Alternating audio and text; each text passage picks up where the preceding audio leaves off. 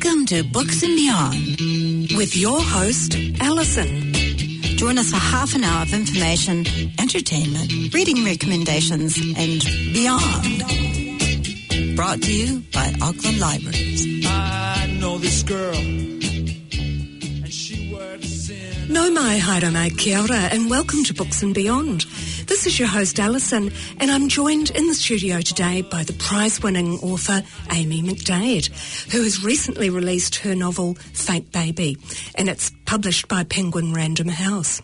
Kia ora Amy and welcome to the show. Kia ora, Alison. Thank you so much for having me. It's so good to have you here. Now, Amy, I just loved the book, so um, I can't wait to talk to you about it. Thank you. So, Fake Baby is set in Auckland, and um, it follows three characters who are in complete crisis, uh, and it follows them over a, a period of nine days. Now, what I really noticed when I read it was that it's a book of contrasts. So you've got the, the light, the dark, the, the tragedy, the comedy, despair, hope. And even um, I was thinking about the baby, Jonathan, who is given to, to Janvi either by God or the universe, um, given and then taken away. I was wondering if this was a deliberate way of writing or if this sort of light and dark is how you see the world? Wow, that's a really good question, and I would have to say yes to both, Alison. Yes, oh, right. it is very much how I see see life. I see life as this brilliant kaleidoscope of, of contrast with light and dark, and even in our darkest moments, sometimes there's that ability to to smile or laugh. And yes, it definitely was a deliberate way of writing. Admittedly, I, I can I quite like uh, bleak books, but with Fake Baby, I wanted to inject something of the light into the dark because it is dealing with very serious topics. We have got uh, Janvi, who's who's lost her baby, and then we've got Lucas, who makes that terrible mistake that mm. results in the hospitalisation of his favourite customer, and then we've got a very distressed homeless man, Stephen, and that could have that sounds very serious. They're very heavy themes, but actually the ability to to be able to inject some humour into it was what I was going for with with Fake Baby. Mm, mm. Oh, and you did it so well. And I mean, um, Shakespeare did. Um, did similar things, didn't he? So, yes. yeah. So I guess um, you're probably in a long line of of wonderful writers. yeah. Um, and um, when you were writing the, the, book, you, you were actually working as a newborn intensive care nurse. And um, of course, nurses are, are, famous for their dark humour. And I've often wondered if that's a coping me- mechanism in nursing. Yeah, I actually think it, it is a bit of a coping mechanism. I find dark humour really interesting and it actually correlates with, well, the appreciation of dark humour actually correlates with uh, high levels of empathy and high levels of intelligence, interestingly enough. Oh, you right. often think someone with a dark sense of humour might be quite disturbed, but actually it often comes from a place of empathy. That's really, really interesting. And I, so I can sort of see where that where nursing and, and other medical professionals would would pick that up. Yes. Um, and because I um, imagine, I can only imagine that the intensive care unit for newborns is a place of extremes too, that you'd get um, extreme joy and then so sadly extreme tragedy. Yes, definitely. Yeah. And um, would you say that your, your nursing experience has contributed to your world view? Yes, I, I would actually. Now, interesting, when I first started nursing, I was actually quite I came from a very conservative background. I was brought up in a very uh, Christian household, and I guess my life was reasonably sheltered. I hadn't there were there had been uh, tragedies in our family, but Mm. actually, as far as my worldview goes, it was probably quite small. And then suddenly being plunged into the hospital environment with all these people from very varied um, backgrounds, uh, really it really did blow open my world. And I look back, and the patients that I remember the most are, are the most unusual, and the the the man who was addicted to water, for example, and Oh, you could follow his trail down the corridor because there was puddles of water down down the corridor, and that obviously put out of a whack his, his electrolytes. Mm. Or the little old lady who wore a bright purple dressing gown and a wig that didn't quite fit on top, and and I, I guess it, it probably fed into my my love of of the unusual or the or the different, and uh, yeah, so. Yeah, oh, and yeah, because you'd be dealing with such a diverse range of of clients and and Yeah. colleagues too. religions, Yeah. ethnicities. Yes. It all it all really did expand my world. Yeah, and of course, your writing is just so observant. That's another thing that really struck me. I just adored your descriptions of Auckland suburbs. They were so funny and but really accurate and precise, and um, the descriptions of people's behaviours and and even their clothes, like. Janvi's mother's exercise clothes and um, those women in the in the cafe in Ponsonby, um, which was sort of so funny, and yet that interaction was so terribly sad. Um, you're really quite wicked. I thought you're wickedly satirical and and funny. But um, just, I'm sort of a bit stuck on your nursing at the moment. I will move off from it at some stage. Yes, no. But um, a big part of nursing, or what I imagine is, is doing observations. Um, So, do you think nursing has made you more observant, or were you always kind of an observant kid and an observant person?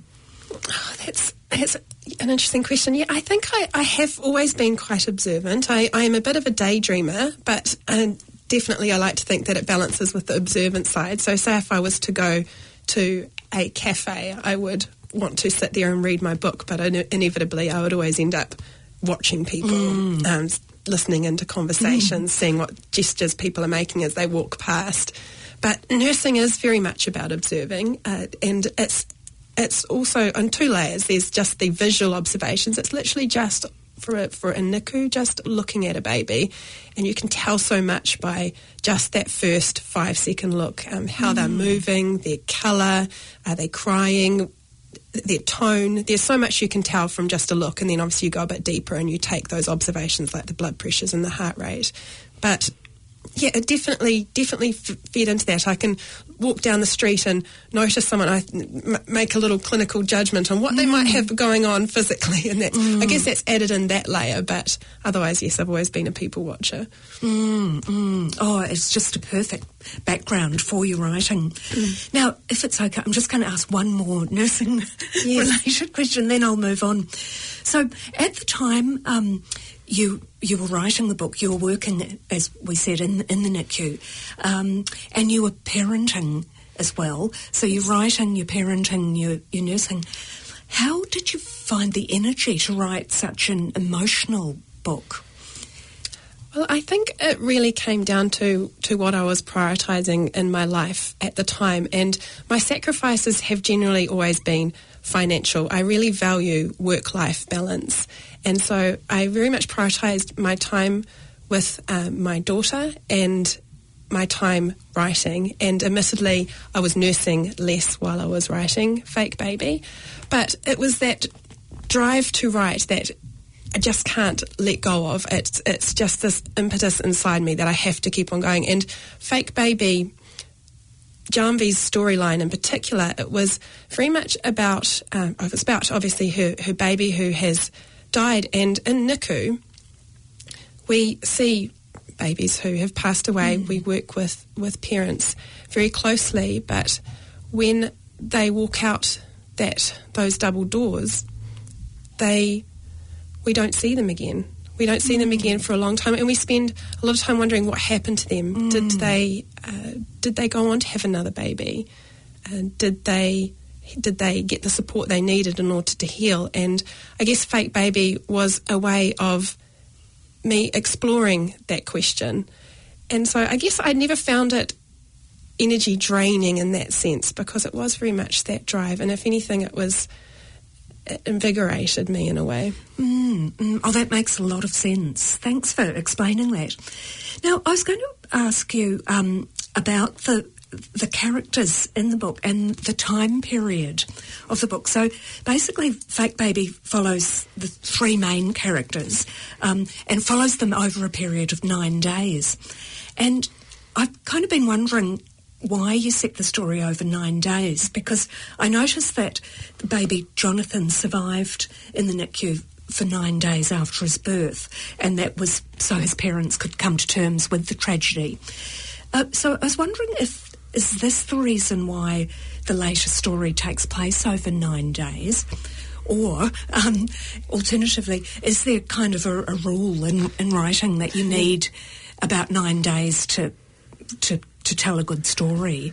Oh, you noticed the nine days mirror. It was quite an intentional thing, and I just I just liked the idea of it. There's certainly no rules in, in writing. Rules are, are made to be broken. Yeah. I, I think I chose nine days because I just liked the compressed space of time in order to explore those minutiae of, of the characters' lives it was really quite a, a, compressed space. I was quite aware of it, and yeah, I did. I did like the mirror because a lot can happen in nine days. People's lives can completely change yeah. so quickly, and yes, that's mirrored in the fact that Janvi's uh, son was only alive for nine days, and mm. then she mm. had nine days in order to process with this doll that she steals. Mm, mm. And um, I did notice uh, when she was in the, the Ponsonby Cafe and those other sort of yummy mummies asked her, How old's your baby? And she said nine days. And that really, yeah.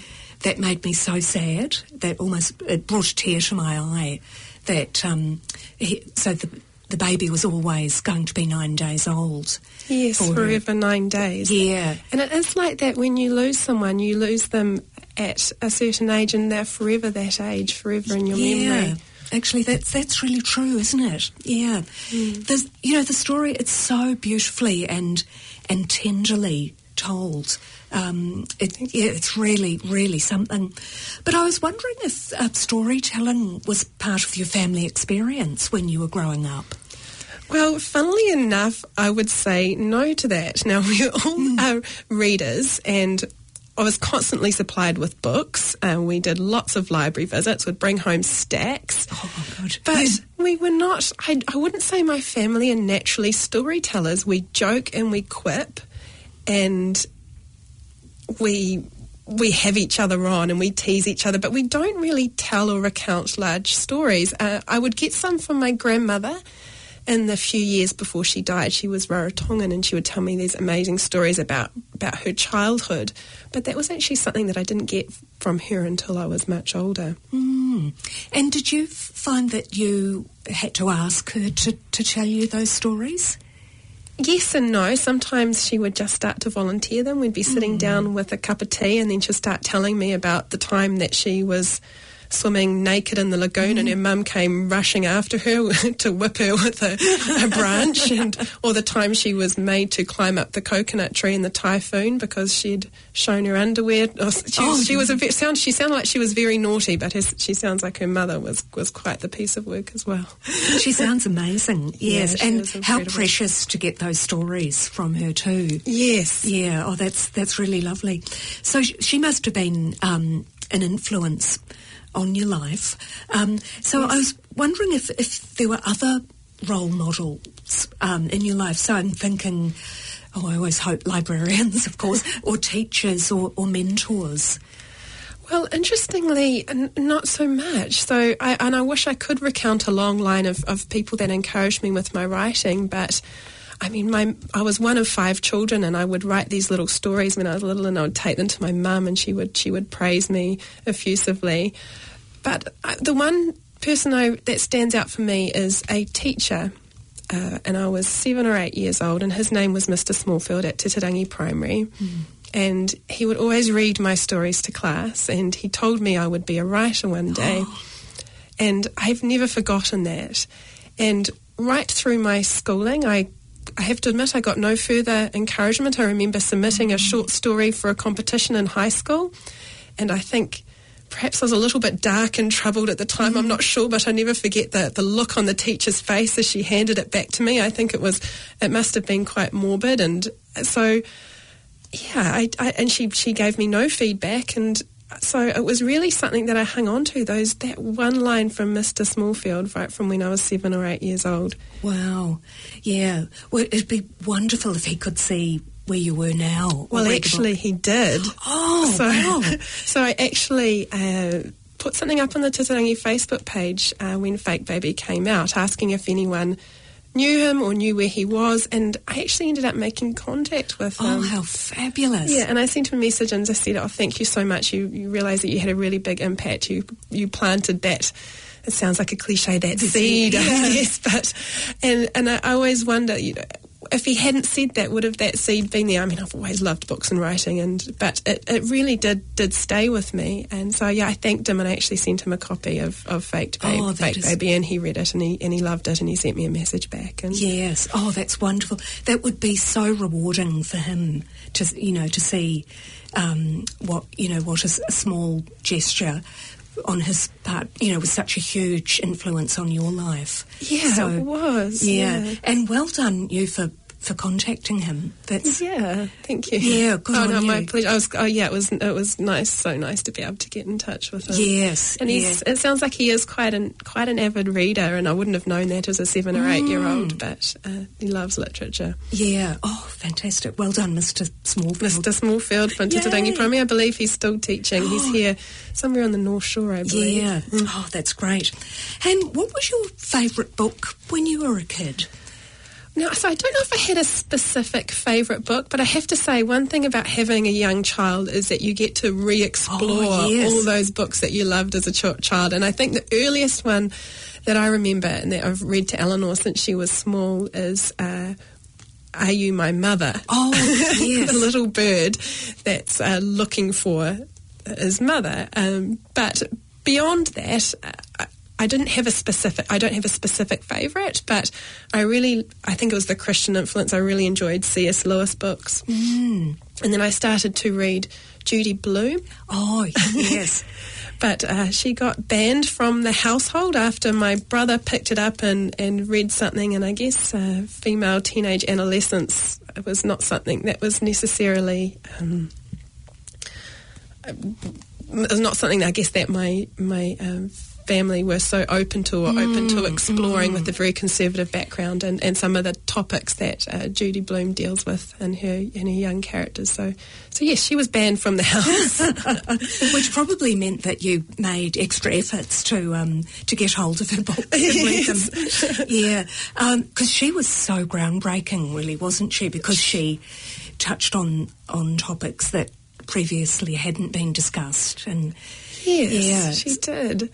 Yeah. So, well, I hope in the meantime you you have managed to read everything she said. Oh, actually, you're quite, I need to come back to. Actually, I should I should pick those books back up again. Yeah. Oh, that's interesting. It's kind of really funny too, but Yeah, I love them. Yes.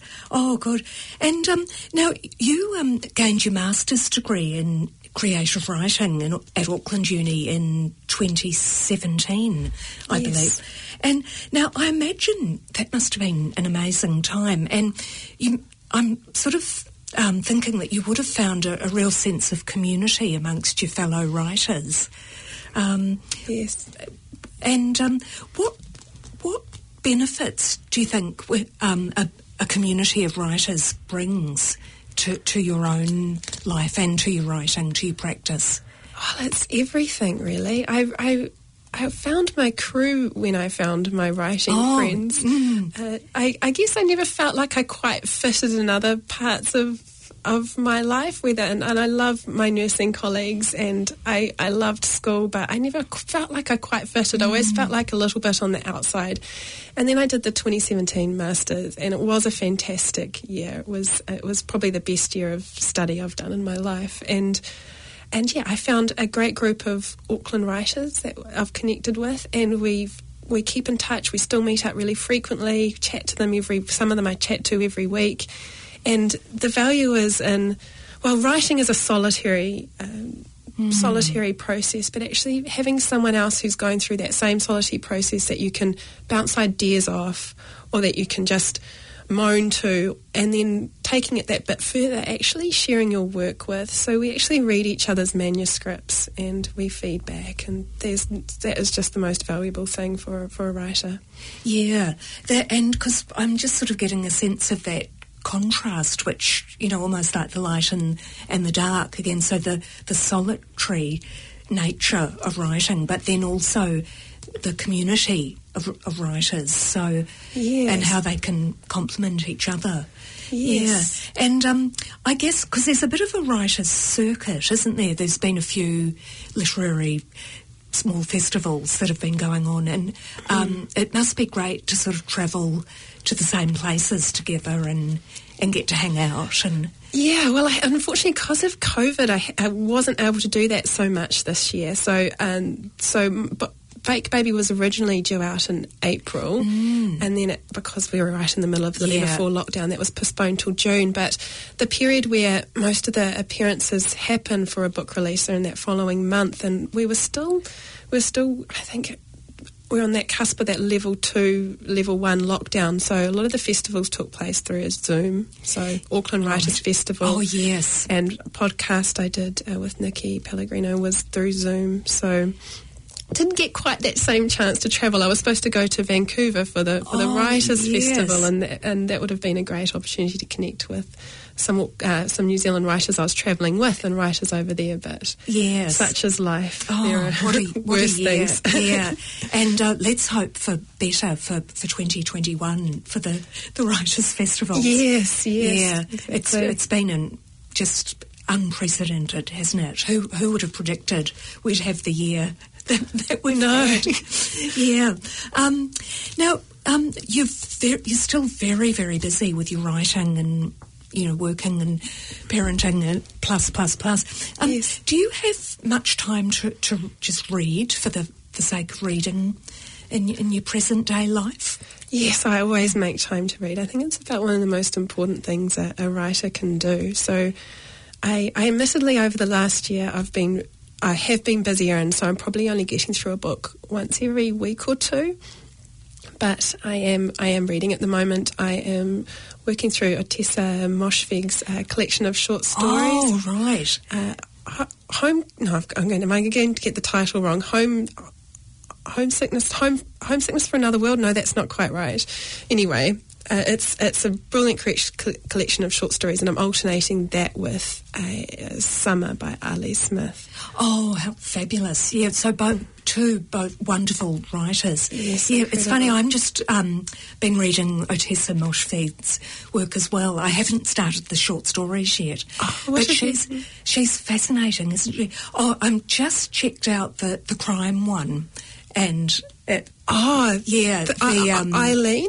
Yes, yeah. Yes, yes. Um, and yeah, she's fascinating, and in a way, I can see um, a similarity with with your writing. Oh, that's a huge compliment. I- wow, that's the Yeah. compliment of the year. No, I, I admire her a lot, and she plays with dark and light very Yes. well. So, the, the, the, her characters can be be quite, I guess, to to, uh, to use a find a better word, uh, gross. I mean, they they Mm. can be quite extreme, but they're extremely honest. They are very very real, and I I quite admire a, a good. Mm, I, unlikable. I don't like to use that term so much because I, I end up loving these characters, but for a Mm. lot of people, they are in some sense unlikable because of the things that they do and how they say and act. Yeah, but and they're so complex, aren't they? Very complex. Yeah, Yes. but I sort of suspect that Ottessa perhaps doesn't like people that much, doesn't like humans. And Uh-huh. I think uh, actually Lionel Shriver has said that she's a bit like that too. But I'm Oh. I'm not um, saying that about you. I'm not thinking that's the, the similarity. there was something else Oh, about that curious. that yeah. light and dark. Yeah. Yeah. Oh, well, you're in, in good company. um, so, Amy, if you were talking to um, an aspiring writer, uh, what advice would you give them? Well, and do you have how long do you have? Uh, I think I think to come back to what we were just talking about, read, read, read, um, and a lot of uh, writers think to start out with short stories is, is the way to go, but they're not actually reading short stories. So I definitely advise if you're starting out with short stories, go and read the masters, go and read George Saunders or Tessa Moshfegh, like we were just talking about. Uh, there's a lot of New Zealand writers producing mm. some fantastic uh, short stories. We've got Black Marks on on the White Page was a was a collection that came out. Uh, was it two years ago? That's got some great stories in there, but also edit edit, edit. Like, just mm. really, really don't be afraid of really delving deep into the words that you've got in front of you on the page and just rewriting. And I guess the other thing is when you're ready, show other people. Right. And but people that you trust and show more than one person because if you show one and they say you're brilliant, then you feel like you're sorted. And if mm. you, they mm. say you're terrible, then your self esteem is ruined. Yeah. um, but if you show several people, then you can get quite a balanced view of what may or may not be working with your writing. Yeah. Oh, interesting. Because it must make you feel really vulnerable to show someone your writing because you've essentially just sort of opened your your heart and soul out, haven't you? Extremely. Yeah. Uh, uh, the first time I showed any of my writing was in the master's class, and I had written lots of short stories and poems for a good 10 years, apart from what I had to submit for, for school. I kept all my personal writing entirely to myself. Mm. So doing those first workshops in the masters was really, really hard. And you do feel extremely vulnerable because it's a piece of yourself that you're putting out there on the page. Yeah, and um, so that's why it must be so precious that, that you found your your co- colleagues or those in, in your class so supportive. Yes, that's yes. really really cool, isn't it? And you know, I'm just thinking back to those, you know, the teachers that handed stuff back to you with you know, with stern no, faces. Stern faces. you know, they could learn something from this, couldn't they? And, yeah, possibly. And, I mean, I, I, I, probably don't blame them. I'm sure if I was to look back at what I wrote, I would be horrified myself. yeah. Oh goodness. Yeah. And um, do you find when you're writing that um, sometimes you make false start? Um, so you might start writing something and then you think, oh, I've got to throw my typewriter out the window, you know, like a, oh, yes. classic movie scene where someone does that, I think, or, you know. Um, Definitely. So I actually, before I started Fake Baby, I had worked on a piece of writing for a good six months, and that was something that I submitted in order to get into the Master of Creative Writing. And with the first workshop, and that's that moment you're feeling feeling most vulnerable, mm. and I felt mm. very, I thought it was okay. I felt very proud of it, and um, Paula Morris, a very honest, very brilliant writer, said to me, Amy, uh, what are you doing? This is not working. Oh, wow. And she actually challenged me to write the action from a different viewpoint character. And when I really got inside that character's head, the story fell apart. Mm. And so mm. I actually put six months of work in the trash and mm. started over and it was the best decision I made because wow. then I got fake baby. Wow. Yeah, so um, gosh, what a a huge learning curve that you that's a cliche isn't it? But to yes. get that brilliant advice from from Paula Morris yes it made um, all the difference. yes. But um, good on you for, for for taking the advice too, yes. and then but then to you know to have fake baby as a result. I I guess you look back and it was worth it. Yes, definitely. Yeah, yeah I found my voice with with fake baby. Even even yes. though I still at times want to snatch it back and write that tenth draft, oh, I will right. leave it be now. It's it's out in the world and I yes. must let go. yeah. Well, look, it's um the the book is hugely popular in libraries. There's queues of people waiting for it. Oh, fantastic. And, and, I'm really hoping that um, listeners might consider buying a copy from their local independent bookshop, and because um, it would, makes it it's a wonderful copy to have in your home library or, or as a gift for someone. Mm-hmm. Um, and um, you're writing. Um, just we haven't got much time left, but you are writing something at the moment. I I gather. Yes, so I've just been out at the Michael King Writer Centre. I have an emerging, emerging writers uh, residency out there in Devonport for these two weeks and so I've started my second novel. And oh, fabulous! Yeah, it's a dark, dark, funny novel again. Just following a single character this time. I'm looking forward to just being inside one person's head. I, I found the, the three characters with Fake Baby. It did, did add, add a layer of, of complexity. So just inside one one person's head. But I won't won't say too much. Um, but yeah, she's pretty wonderful. cool. Her name's Karis, and uh, I've been spending a bit of time talking, getting to know her over the last few months, and now I'm finally writing her story. Wonderful. Well, we look forward to, to reading about Karis. And um, thank you for um, being here today, Amy. Thanks to our listeners. Um, take care and be kind to yourselves. Haere rā, ka anō.